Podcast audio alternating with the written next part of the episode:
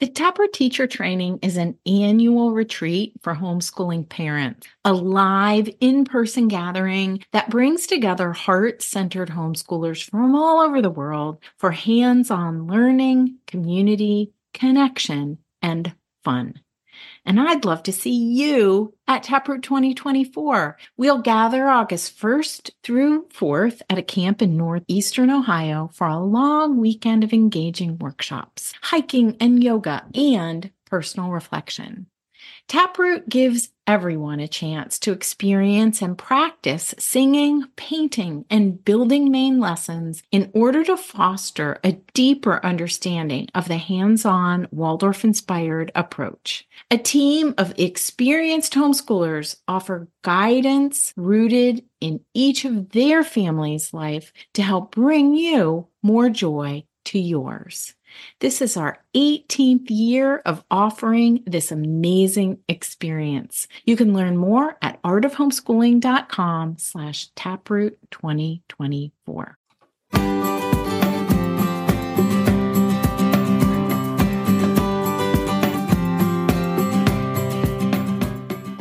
You're listening to the Art of Homeschooling podcast, where we help parents cultivate creativity and connection at home.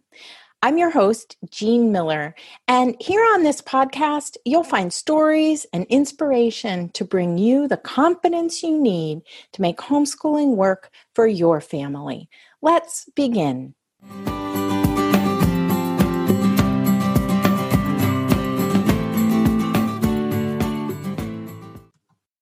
Well, hey there, and welcome to episode 62 here at the Art of Homeschooling podcast. Today, we're talking about three paths of development for the homeschool parent. Because I, as I so often say, we, the parents, are on a journey as well as our children. It's not just all about the kids all the time. So, how exactly do we grow and develop as homeschool parents? Now, of course, there's learning all the things about how to homeschool. But I would also say that parenting and particularly homeschooling is the most intense path of personal development that there is. Our children challenge us. They hold up a mirror for us to look at ourselves. They cause us to question ourselves and even sometimes to question our own self worth. This is both good news and bad news, right? We're all in for eye opening and expansive growth. But this homeschooling life, I think, can also be super challenging at times. So, as you're listening to this episode, I just want to remind you to be gentle with yourself. You don't need to learn everything all at once. Okay. Let me say that again. You don't need to learn everything all at once. And you don't need to be the perfect parent because truth telling here, there's no such thing as a perfect parent. No such thing. And in the end, our goal is to really be the best parent that we can be in any given moment just by staying present. And then we just do the best that we can. So, our question for today is How do we grow and develop as a homeschool parent? And I have three different paths of growth and discovery to share with you in this episode. So, here we go. Three paths of development for the homeschool parent. I'm going to mention all three of them and then I'll go into each one a little bit more. So, number one, books we all love books, right? Number two, community. So, learning from other parents and other homeschoolers. Number three, this one might surprise you. Number three is yourself. Yes, that's right. You, yourself. You can learn a lot about and from yourself as you go along. Okay, so let's explore each of these a bit more. The first one books. I love reading parenting and homeschooling books. I have some favorites that I share on my website and in, I think there are a few previous podcast episodes. So I'll mention those episodes in just a moment. But first, a little word of warning I have a caution for you. Sometimes when we read books about parenting and homeschooling, we can feel like we have to do things a certain way. Like there's only one right way. And if we're not doing it a particular way, right, we often think we're doing it wrong. And even we judge ourselves harshly sometimes. And this can make us feel bad about ourselves. So that feeling really of, of feeling less than or incompetent, it can undermine both our confidence and our effectiveness as parents and homeschoolers. Ask me how I know. I often say we don't change from a place of shame. That's a really unmotivating place to be and an unmotivating place to bring about change from. Uh, so please remember this that t- when you're reading books, right, about parenting and homeschooling, take what you need, right? Take what serves you and leave the rest as you read and explore and educate yourself. I remember in my early years of parenting, it's funny now, but it was not funny, so funny then. As a new mom, when I read parenting books, I would come away feeling worse about myself rather than more hopeful or more inspired. I remember when the first year that we read, this is even reading fiction sometimes. So, reading The Little House on the Prairie series the first time around left me feeling like I needed to get my children to do more chores and to behave better. it's pretty funny. And many other books specifically about parenting just made me notice everything that I was doing wrong. It was like it would shine a light or a, a magnifying glass on things that I was doing wrong. And then I couldn't even see what I was doing well. It kind of obliterated anything that I was doing well. So, fair warning there. Then I read the Simplicity Parenting book by Kim John Payne. This was honestly the first parenting book I ever read that made me feel better about myself. So, my advice here is be sure to pick and choose those books wisely. Find books that inspire you, that call on you to be a better person and a better parent.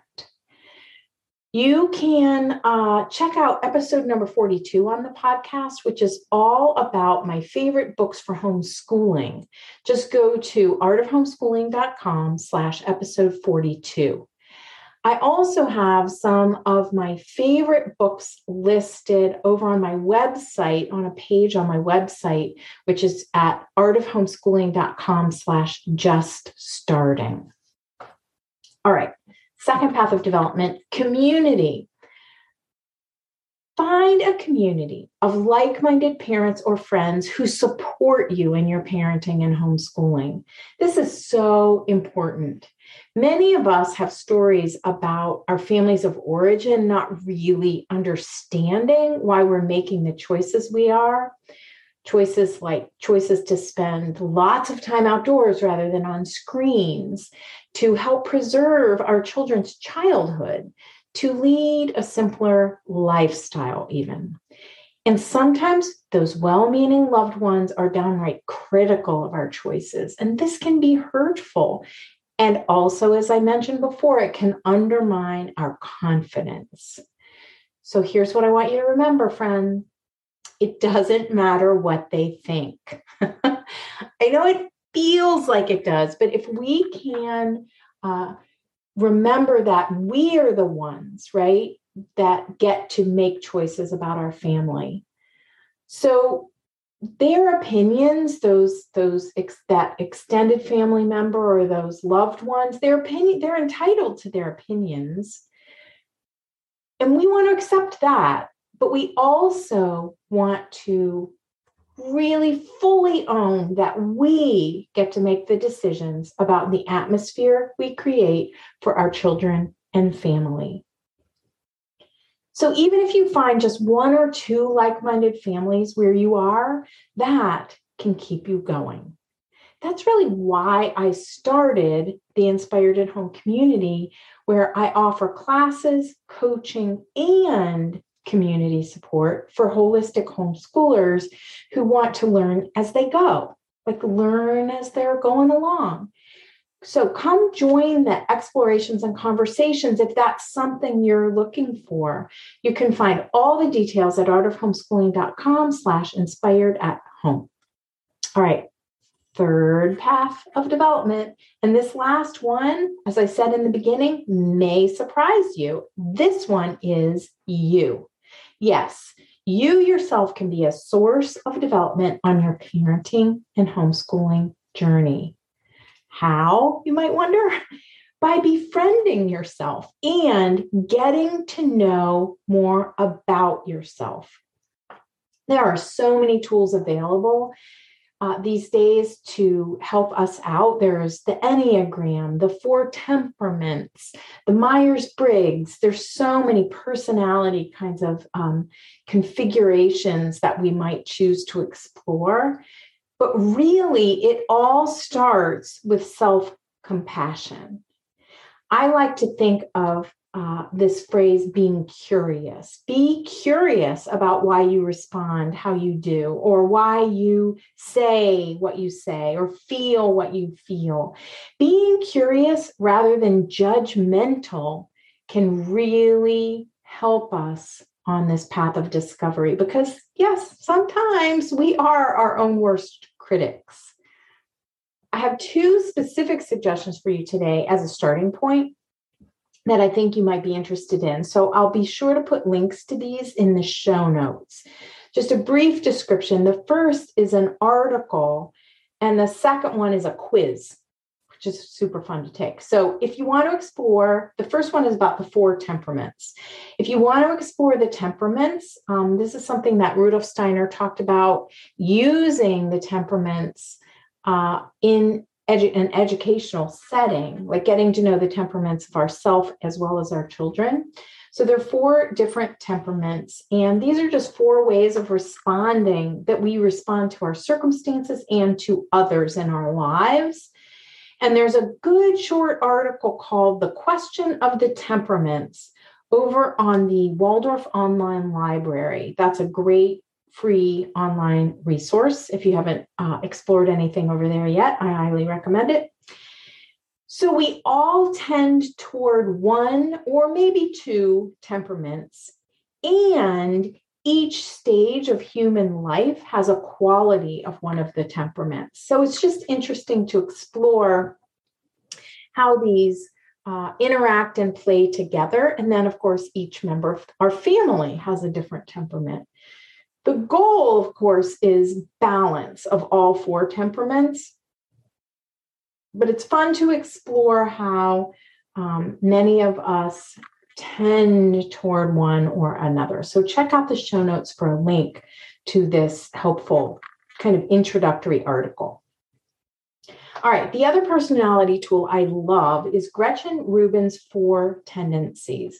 She has a book by the same name, and these tendencies relate to how we respond to the world around us. So, specifically in the area of expectations, what our internal expectations of ourselves is, are, and our the external expectations put upon us how we respond to those and it's so insightful and eye-opening to discover more about yourself there's a great online quiz that you can take, and I will also link to that in the show notes. So let me tell you where you can find the show notes. You just go to artofhomeschooling.com slash episode 62. I want to now, just as we wrap up, share this wonderful quote from Rudolf Steiner. Uh, many of you know him as the founder of Waldorf Education, among many other things. He was kind of a Renaissance man. Um, but he said, You will not be great teachers if you focus only on what you do and not upon who you are.